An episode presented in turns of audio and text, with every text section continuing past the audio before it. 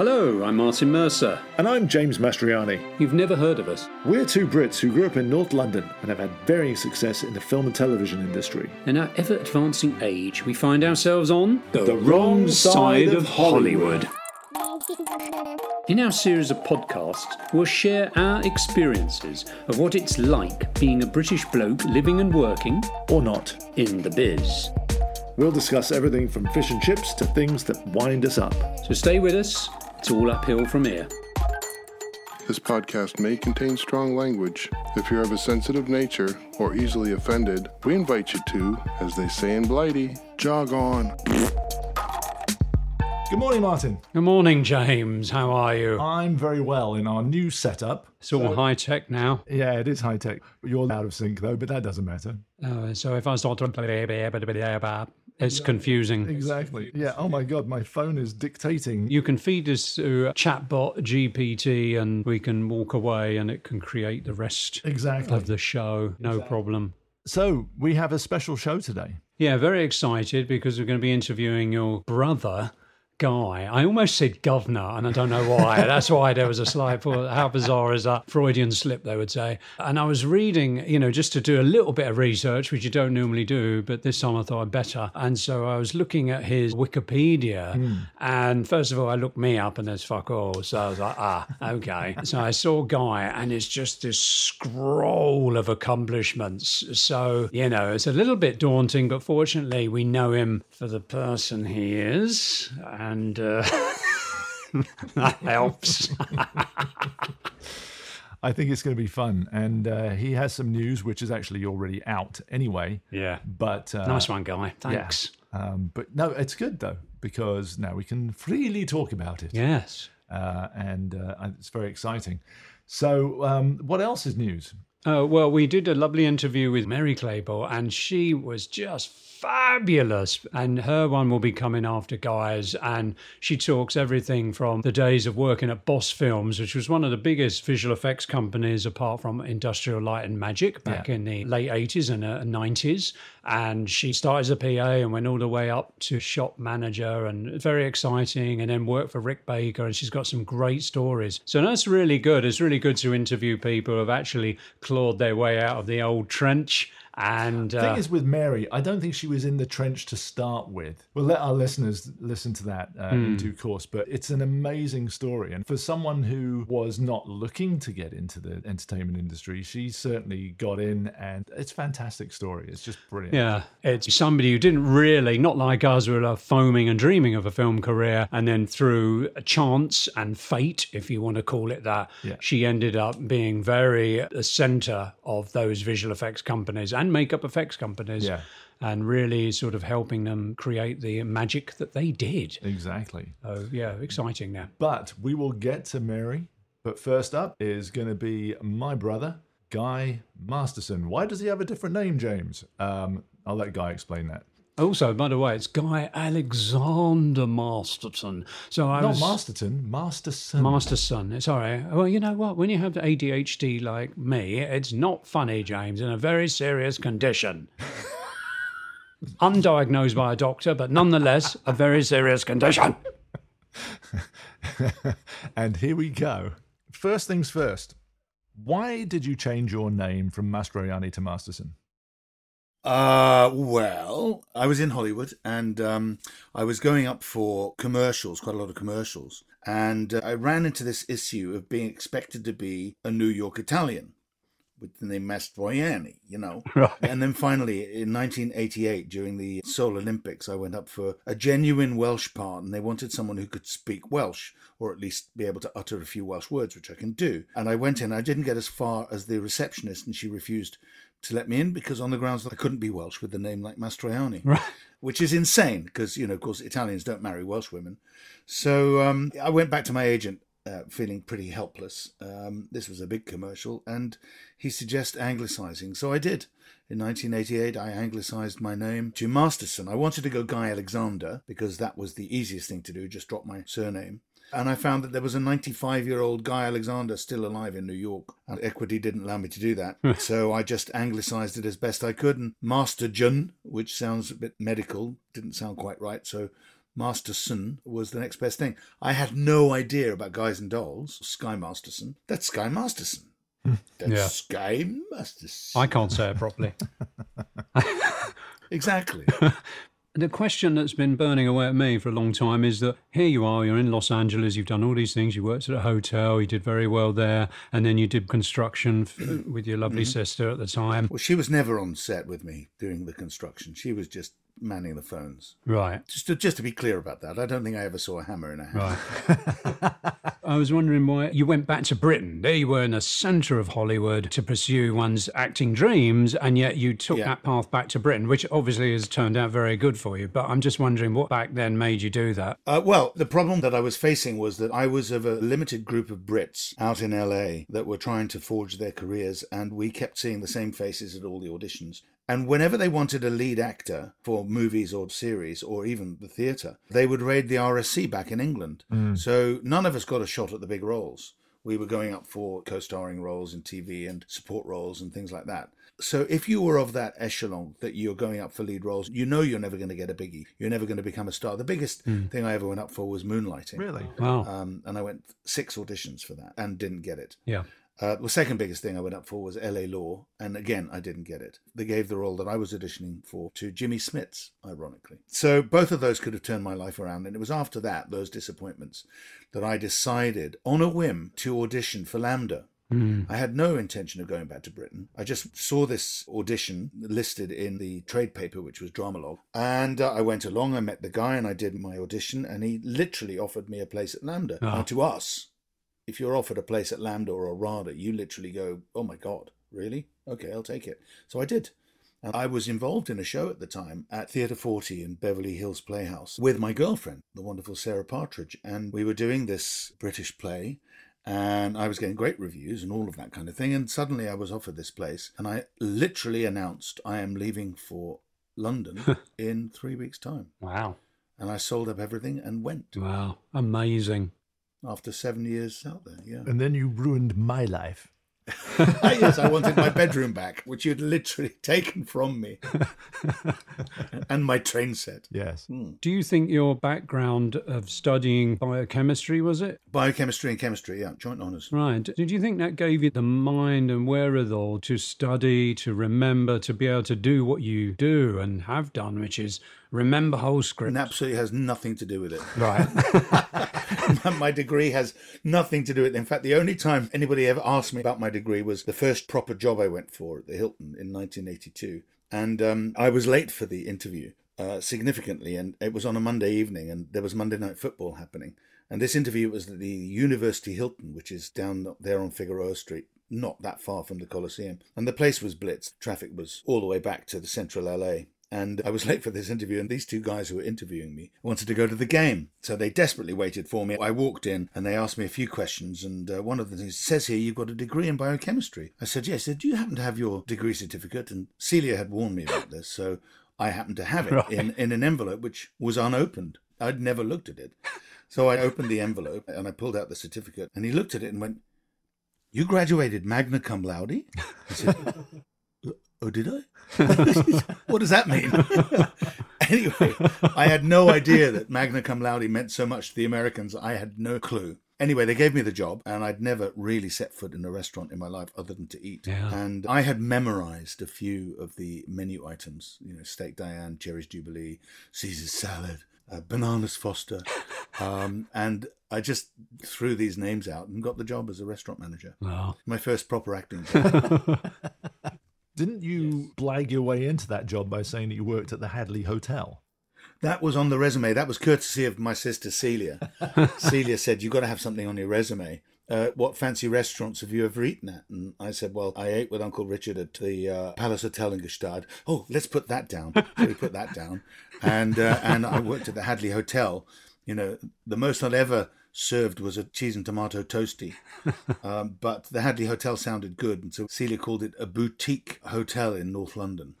And so we called the manager of the Hadley Hotel and asked him if you get a call from the Hilton, please just back Guy's story up. anyway, it never came to that. So um, I got the job anyway. So then you go to LAMDA. Well, there's a lot in between that job with the Hilton and, and going to LAMDA. I didn't become an actor until Uncle Richard passed, Mm. which was horribly sudden in August the 5th, 1984, August the 6th in LA. And I was sunning myself at the pool, and my Chinese landlady uh, just called out, Guy, Guy, Guy, your uncle dead, your uncle dead. And I, what? And I ran to the television, and the first I got news of it was it was on the news. It was on the same day as a plane crash in Israel, and of course, it was the Olympic Games as well, which were on, and we'd won three golds that day. So I remember those headlines. Um, and my girlfriend at the time was an actress, and uh, she knew about the relationship with Uncle Richard and my trip to Switzerland yeah. with him, which I'm happy to talk about. And she said, maybe it's time for you to have a go. Now, I had been to see her in her acting classes, and I'd got to know some of her friends, and I kind of had an envy for them, but it was no more than that, and I never ever gave a thought to being a proper actor, except that a lot of my friends were actors, the people I'd hired in restaurants. You know, uh, I was a restaurant manager, so I had to hire a lot of young people, and most of them were actors, as most young people are in LA, or storyboard artists. You.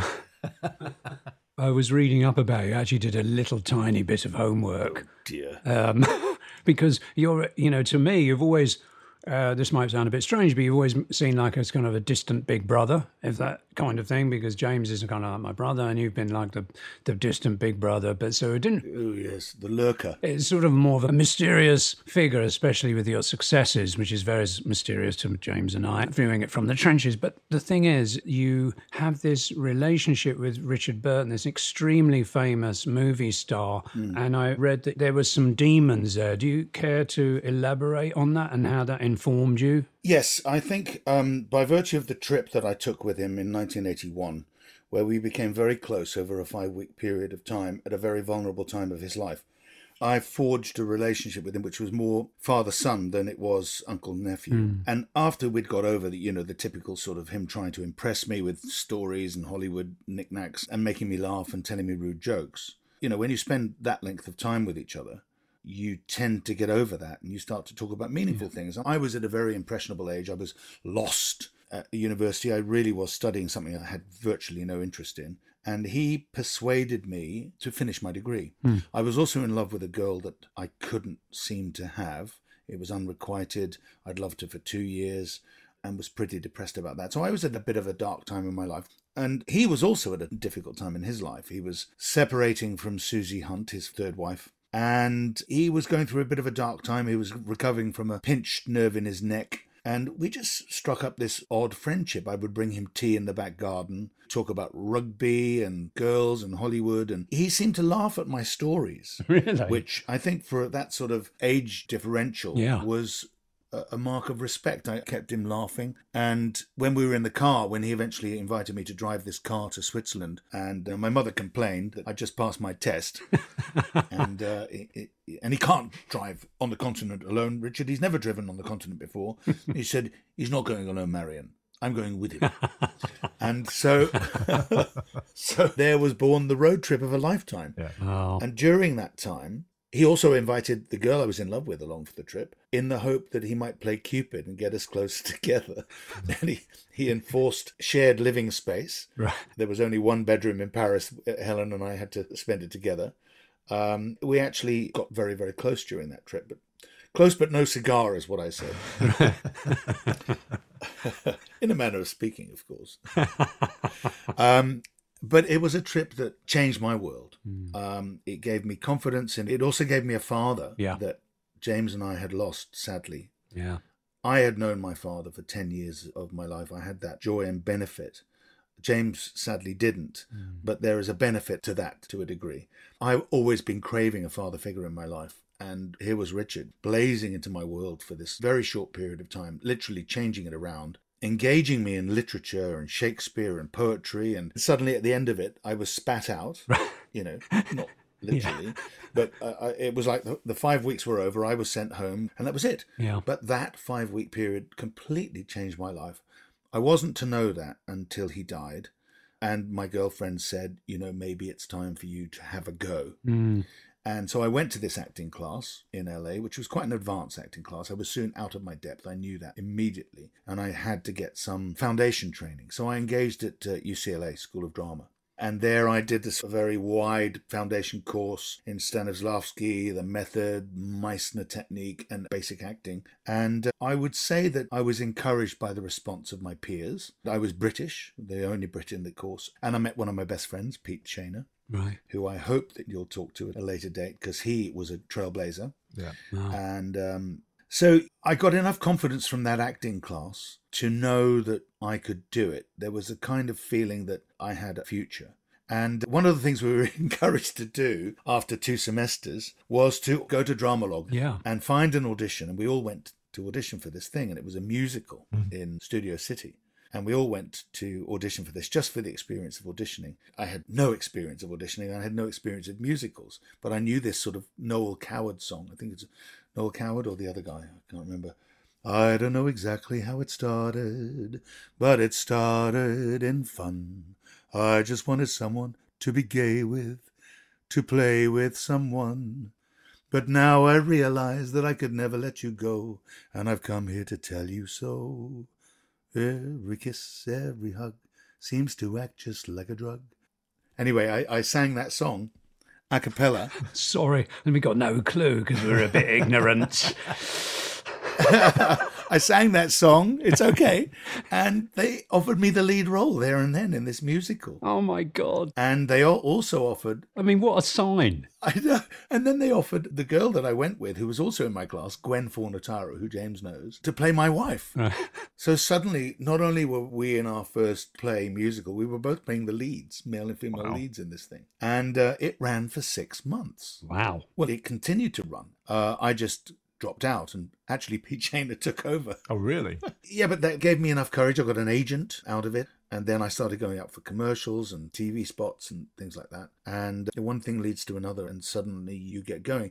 And in the meantime, I left the restaurant business and took up carpentry that paid by the hour, mm. working for our sister Celia. She paid me $10 an hour. Yes. And I thought to myself, "Now, why do I want to earn $10 an hour when I can earn $12 or $15 an hour? What do I need to do to do that? So I made friends with one of the drywall foremen. I said, Can you teach me how to drywall? And he said, Yes. So I would turn up an hour before the day started and he would teach me how to drywall. It's not exactly hard.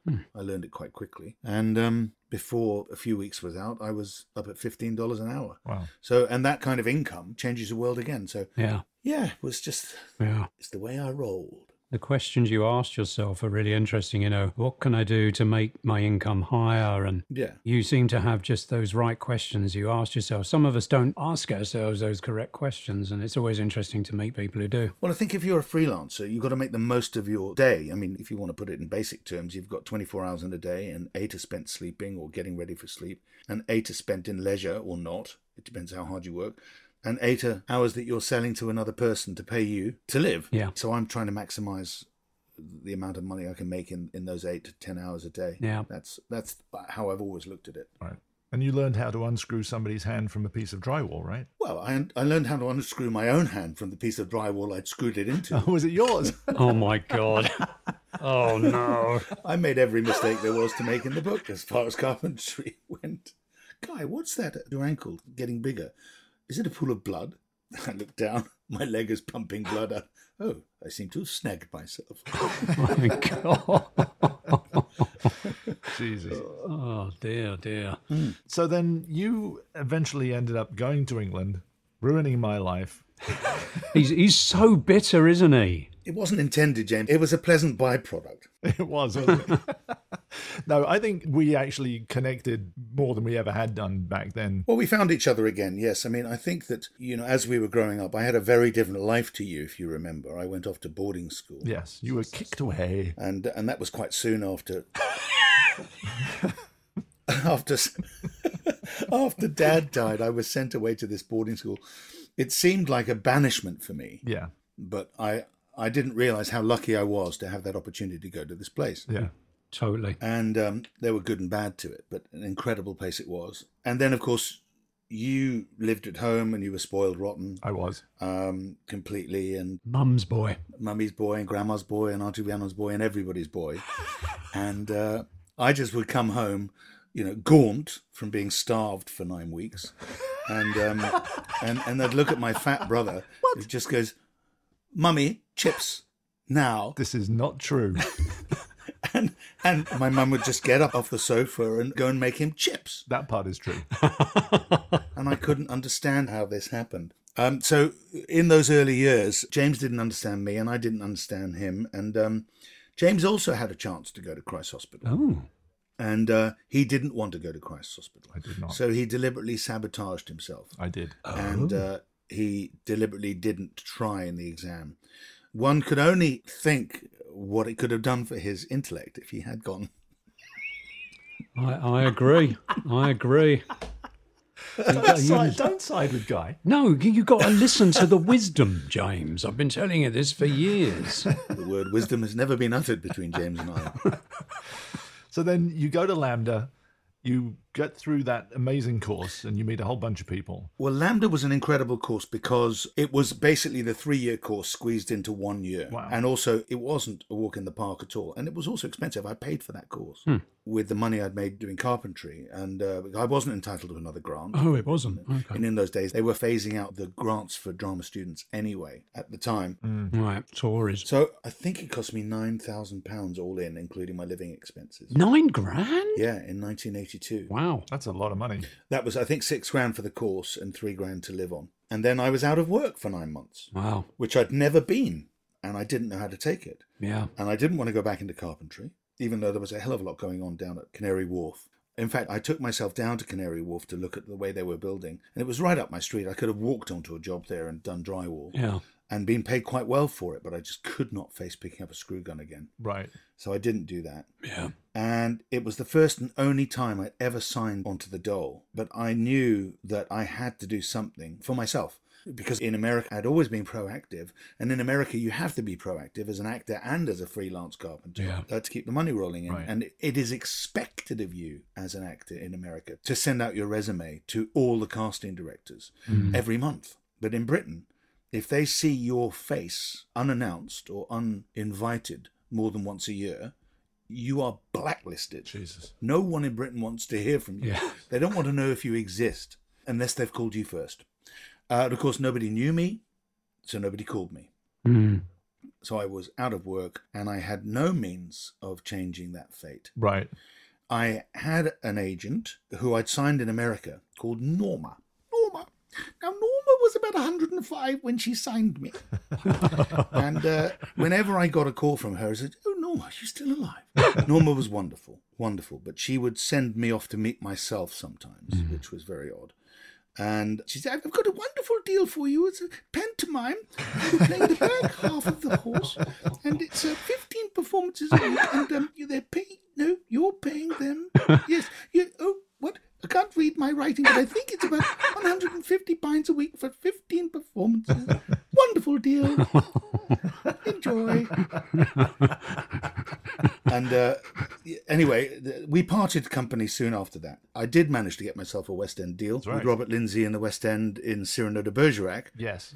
I'm jumping a little in the story. That's okay. And then I gave it to Norma to negotiate my deal. But that gave you a legitimacy. Well, it did. It did. Yeah. But I was seen by a casting director doing a one man show that I did, the solo performance thing. She basically said, Will you be in this West End show? And I said, Yes, I'll get my agent to call you if she's still alive and she can negotiate my deal down, which is exactly what she did.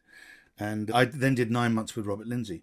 But going back to nine months earlier, I was out of work. I had no prospects. Nobody knew me. And I had an option of going back to America with my tail between my legs. Hmm. And someone had mentioned to me about doing a one person play. Right. In those days, they called them one man shows. Yes. And someone had also told me about this one man show about a goalkeeper. And I'd been a goalkeeper and I understood what it meant to be a goalkeeper. It's a very different game to a footballer on the field of play. So I got hold of this play and got hold of the playwright, the guy called Peter Flannery, Yes. who wrote Our Friends in the North and he wrote Singer and he's a brilliant, brilliant playwright. And he allowed me to update it. And I then set about learning this thing, which was 90 minutes long. I'd never learned anything that long in my life, and rehearsing it. And I found an outlet. I went to my old school and said, Look, I'm doing a one person play about a goalkeeper on the field of play. Can I do it at the school? In fact, I think you guys saw my first ever performance in the back garden. Yeah. We did. We did. We actually discussed this in a previous podcast Yeah. where Martin did the artwork for your posters. That's right. Yes, which I'm waiting to collect. Well, I've got to find it. No. I think you gave me the original pencil artwork, didn't you? Oh, I'd love to see that. It's probably dreadful. My apologies. I think someone took a rubber to it. But the thing is, Guy, just to interject there, as I usually do, is that the genius of you're not working, what are you going to do? You've listened to the cues from the universe, as it were. I know, one man show. And from that has blossomed this whole industry. Well, I Amazing. I hadn't any idea what being in a one person play was going to do to me. I had produced a theatre show. The show that I was in before I left America, I had basically produced. I'd done the posters and the leaflets and done all the organisation and arranged the rehearsal space. But that's as far as I knew what production was. So I had that experience. And um, when I started doing this one person play, again, you've got to find the outlets. I called up all these schools and said, I've got a show about a footballer, blah, blah, blah, blah. Can I do the show? And they say, What's your fee? And I went, Fee? oh, um, I don't know. Yeah. What do you normally pay? And they would say, Oh, we pay three hundred and fifty pounds a performance. I'm going, What? Three hundred and fifty pounds a performance? Sure, I'll do that. And suddenly I had about fifteen performances lined up at three hundred and fifty pounds, and you do the math on that. Wow. You know, it's a bit of an income. yeah. But the main thing was the moment I got out there on my own in a piece of that nature, which spoke to me so deeply about loneliness and about what it's like to be different, I found I was talking to these kids very profoundly. I suppose in a way that Uncle Richard talked to me hmm. on that trip. And I found that when I was talking to the school kids in the school itself, taking workshops and masterclasses and things like that, hmm. I found that the work that I was doing meant something. Hmm. Suddenly it wasn't about me. It was no longer about me trying to get a bigger job, bigger role, playing Hamlet.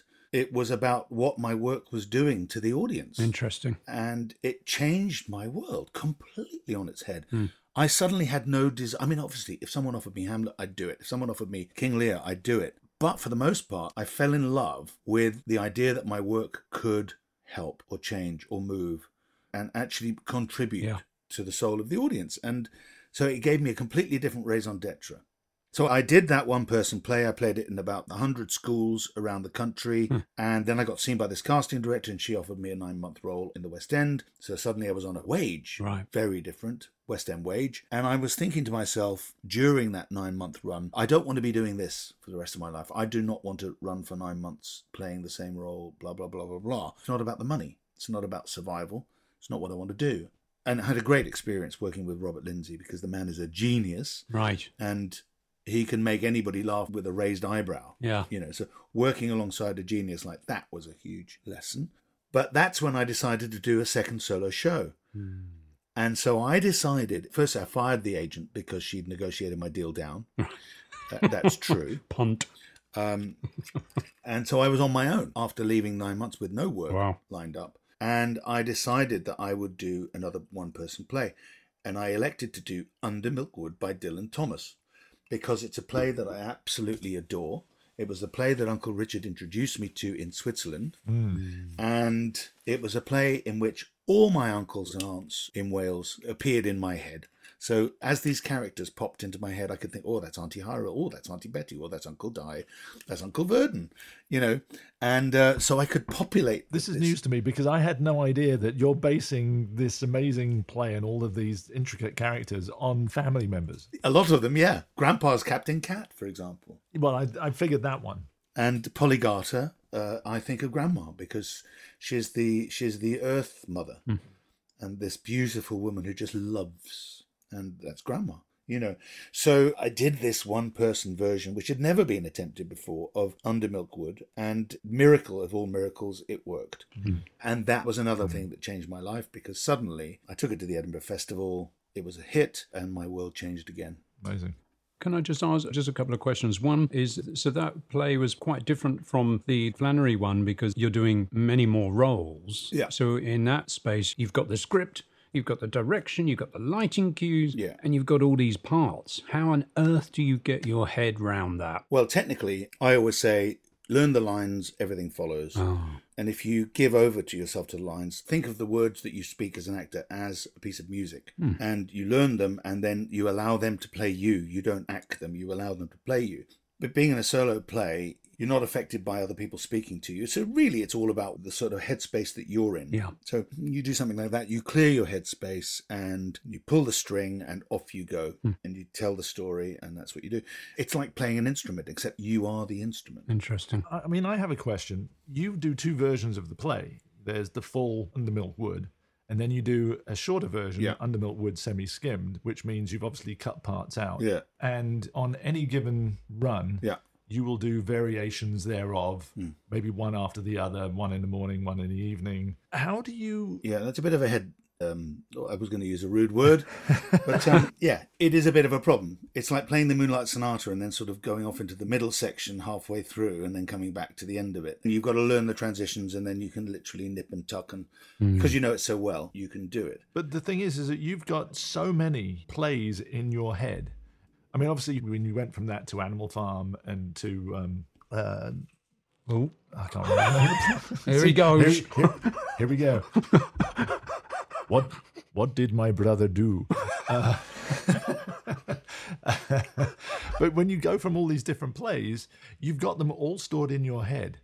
And it never ceases to amaze me how you manage to go from one to the other with a little bit of prep. But the one thing you're saying, you're putting your finger on what is memory. And memory is a blanket phrase for something that you know so well you don't have to think about it. Hmm. And musicians have huge, vast memories.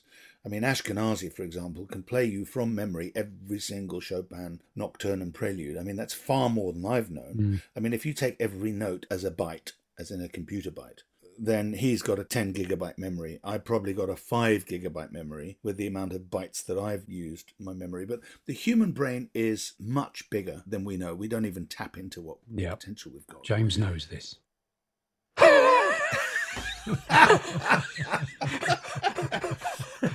I don't like either of you right now.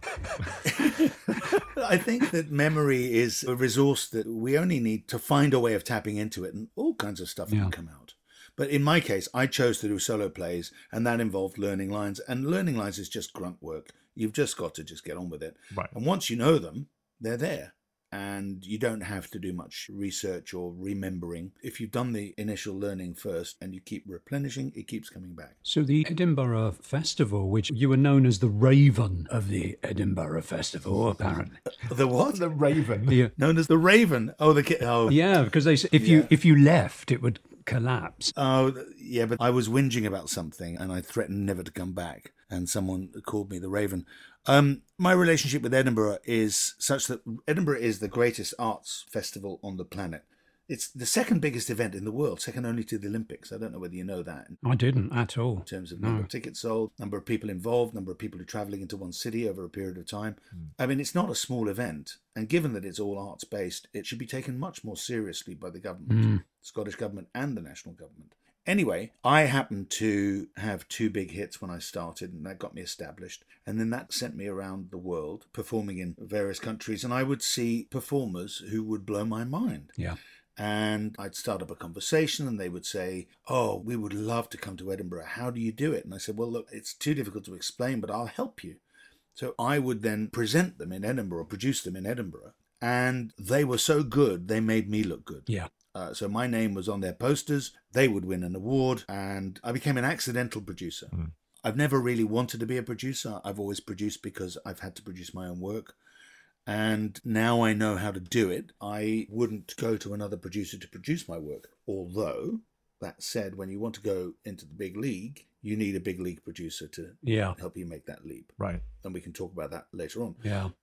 But in terms of controlling my life, I was able to decide what I wanted to do and when, and it gave me financial independence and uh, it enabled me to stay doing what I wanted to do, work with artists that I wanted to work with, very, very creative beings, always be in the creative sector, and never have to worry about where my next gig was going to come from because I was making where that next gig was coming from. Right.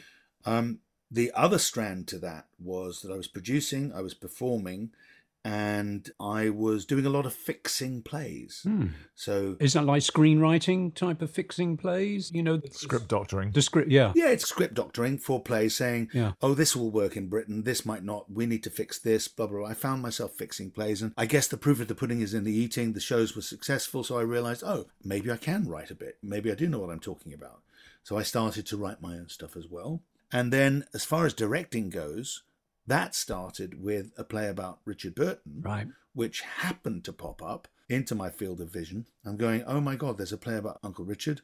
If there is going to be a play about Uncle Richard, I want to know about it. I want to be involved because part of what happened on that trip that I took with him was that I got to know the real Burton, not the YouTube Burton. Not the Burton that pops up in all these interviews with Parkinson and mm-hmm. Yeah. is full of bravado and gusto and piss and vinegar and all of that stuff. The real Burton was a very private, charming, funny, reflective, often melancholic human being. He was a beautiful man. So when this play popped up about him, I went to see it. It was basically a stand-up comedic routine about Richard Burton. And the guy doing it, Josh Richards, and this is an extraordinary coincidence, he had been my flatmate at Cardiff University for two terms. What? Um, Amazing. it's, it's mental. it's absolutely mental. He had been my flatmate. And He was studying at the Royal Welsh College. It wasn't the Royal Welsh at the time, it was the Welsh College. And I was studying biochemistry. And for two terms, we lived together. I thought he was crazy, and he probably still is crazy, but he was a brilliant actor. And then I never saw him again. Oi, what's going on? Two-parter, matey. Two-parter. No, come on, let it run in its entirety. No, no, the best is yet to come, my impatient chum. Let's let the two people in Potters Bar savour it a bit. Right. Well, we'll see you next week with part two. The Shark is Broken interview with My friend. my brother, Guy Masterson. Till then, then. Ciao for now.